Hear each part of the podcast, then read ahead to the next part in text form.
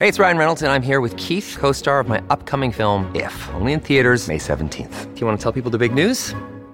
All right, I'll do it. Sign up now and you'll get unlimited for $15 a month in six months of Paramount Plus Essential Plan on us. Mintmobile.com slash switch. Upfront payment of $45 equivalent to $15 per month. Unlimited over 40 gigabytes per month. Face lower speeds. Videos at 480p. Active Mint customers by 531.24 get six months of Paramount Plus Essential Plan. Auto renews after six months. Offer ends May 31st, 2024. Separate Paramount Plus registration required. Terms and conditions apply if rated PG. Right now, though, we're going to have a conversation, as I say, about harvest. Um, we're well into it now, as you know.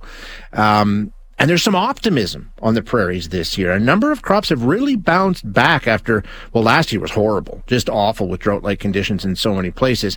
Um, so now the focus is on getting the crop shipped. That's that's the big deal now. Uh, both CP and CN uh, have made some investments in recent years. They say they're confident they'll get the job done. They can meet the demand. Uh, the federal government long ago came up with a plan to have railways fully report exactly what their plan is so that everybody's on board and knows that the capacity is there. I think that goes back five, six years now. Um, and there's also a task force looking into supply chain issues. So it's all hands on deck when it comes to getting the crop off the prairies into the port. So let's see where we stand. We're going to chat with Tom Steve. Um, Tom, of course, is general manager for the Alberta Wheat and Barley Commissions. Tom, thanks for joining us. Appreciate your time. Hi, Shaye. Another busy day when I'm uh, on the air with you. But it's always uh, busy. glad to be here. so am I. I'm really glad you're here. Um, give us an update. Where do we stand? I know we're into the heart of harvest, if not towards to the tail end of it in some places. Um, as far as a crop year, what are we looking at? Has it been a, a success overall? Yeah, I would say that uh, most farmers are uh, pretty pleased uh, coming out of the worst drought in 20 years in 2021.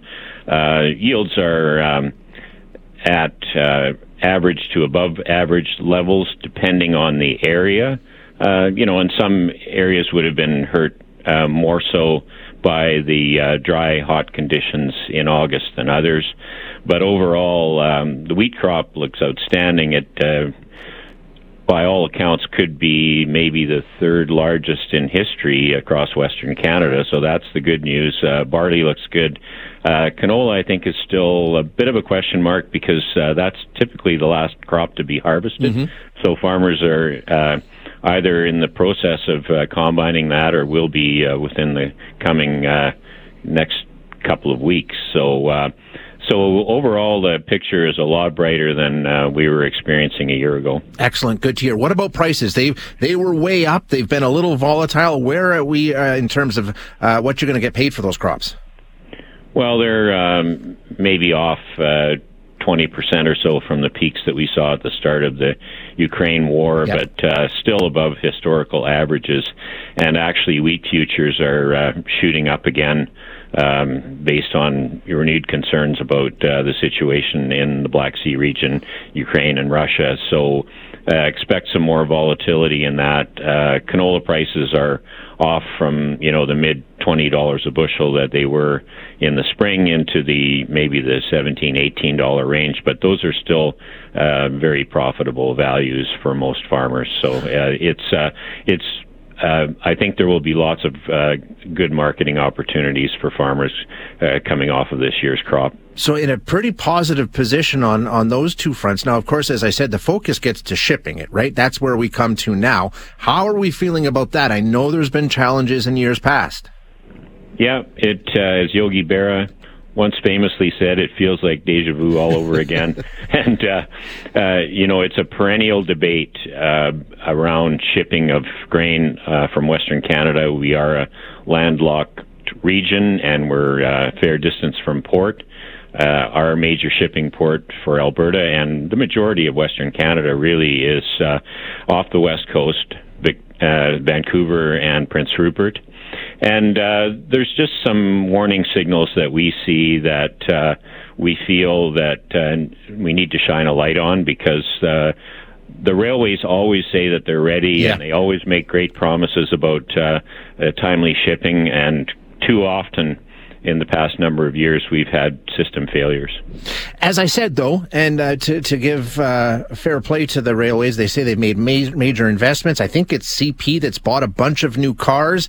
Um, I, I, it might be too early to tell, but how are you feeling about where we are? I, I know you're you're a little gun shy because of what's happened in the past, but what do you think about this fall?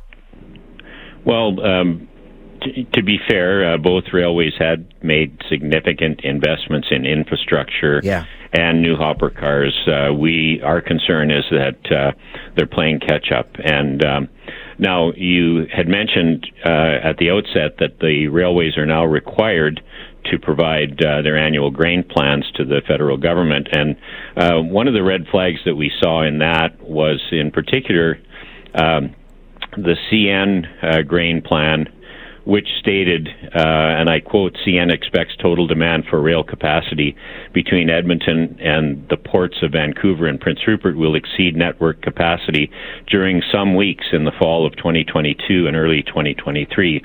Well, Shaye, that is the peak time uh, that we Sure. need the railways to deliver, and they're already forecasting uh, that there will be a shortfall in capacity. So that's a major concern to us uh, going into this.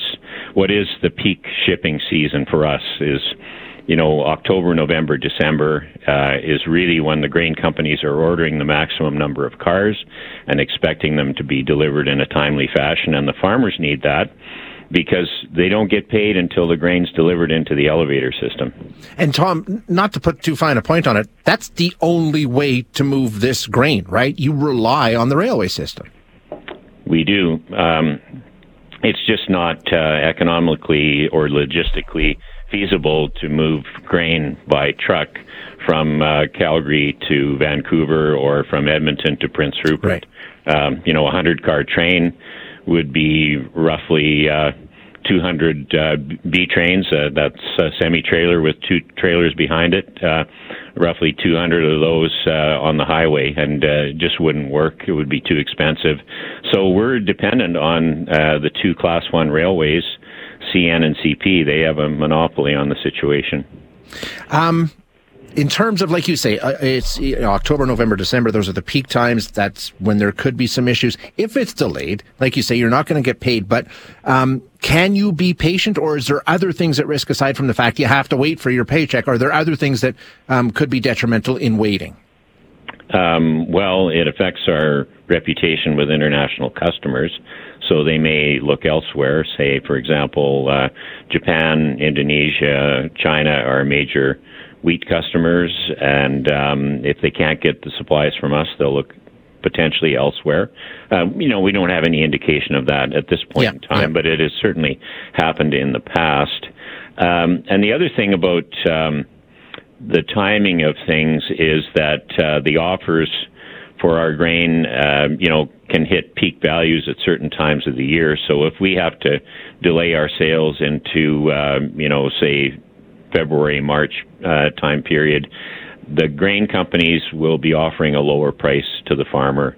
And again, the farmers are looking to manage their cash flow and get uh, that money in the door as soon as possible. And coming off of a really terrible year last year, there is a general shortage of cash flow. And on top of that, the cost of uh, growing this year's crop was at record levels, Yes. as we've discussed in the past.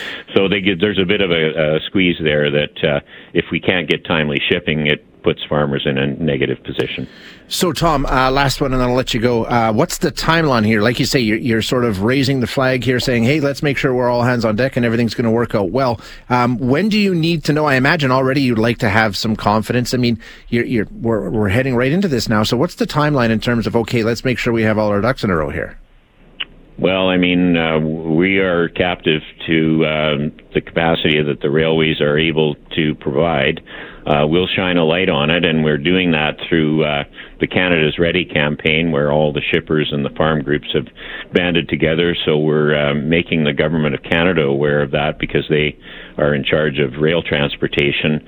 Um, it it really is. Uh, kind of a waiting game. Uh, it's going to be a combination of weather conditions and whether the railways really do have their uh, capacity um, in order in, in terms of the ability to move the crop, both power and crews. And, um, you know, again, we're captive uh, to these uh, two major carriers, and uh, only time will tell.